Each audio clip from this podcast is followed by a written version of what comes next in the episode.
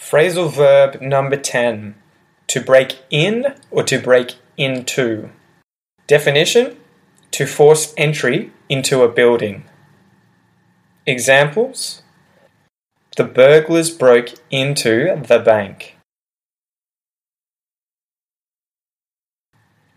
The burglars broke into the bank.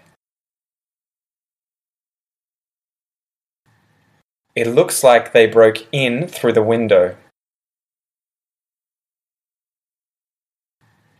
It looks like they broke in through the window. Let's just pick the lock and break in. Let's just pick the lock and break in. Sentences said more quickly. The burglars broke into the bank. The burglars broke into the bank. It looks like they broke in through the window. It looks like they broke in through the window.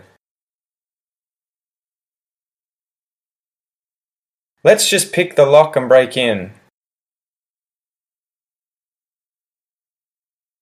Let's just pick the lock and break in.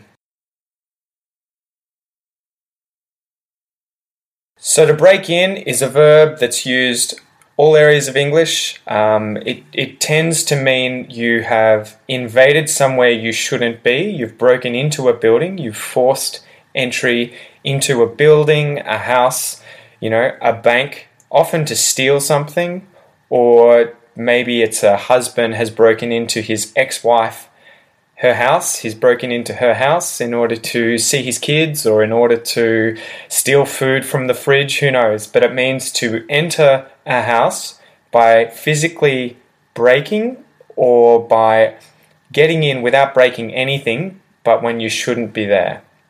I might add that in the last sentence, Example number three, let's just pick the lock and break in.